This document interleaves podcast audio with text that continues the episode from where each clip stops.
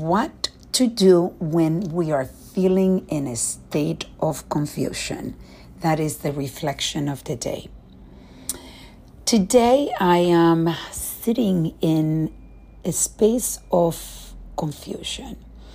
And I shared with you on some of the podcasts this week that I did a retreat, and it was a pretty intense retreat where where I learned so much of myself and so many of the blind spot, not even so many, but um, a few blind spots that I didn't realize that existed. And when you bring it out and you start seeing clarity, at the same time, there is confusion. And there was so many evolutions, so many times during this uh, retreat that I had so many breakthroughs and also got to witness so many people. There were 12 of us. So many of us have different breakthroughs that we needed to have in order to get gain clarity and more control of our lives and our emotions. And I also understand where I am right now is that there is um, there is so much that I'm digesting that almost it feels overwhelming.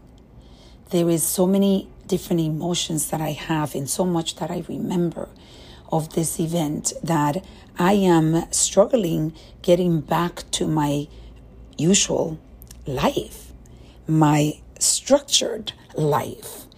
And today I am feeling a little bit like I'm gaining a little more control and I'm going back to my routines. But I realize more than ever how important it is to be able to create those habits where you have these routines that are reinforcing your day on a daily basis, where the frame of your picture of that day is a strong frame. And it's not easy to do, but as you practice more and more, then it becomes easier like anything else. So I today I was saying I needed to make sure that I worked out cuz I could I like working out at least 5 to 6 days a week.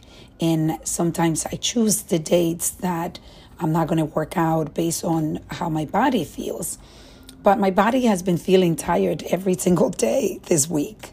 And it's a tiredness that is mental, physically, and spiritually. It's like overall tiredness. So I just I started to reflect on that, and what I've done is I've this podcast I'm actually recording it earlier than I normally do because I'm concerned that if I let the day go by, that I am going to be uh, finding excuses maybe not to do the podcast because of the state of mind that I'm feeling at. And my workouts. This morning, I got a really great workout. And even though it wasn't to the maximum like I always do, because your mental state affects even your physical state, um, definitely. So everything seems to be a little bit off. But even being aware that that is what it is, in that you have to accept it and then just work through it. That's exactly where I'm at right now. I am working through um, digesting everything that came to me and the other ladies that were with me at this retreat.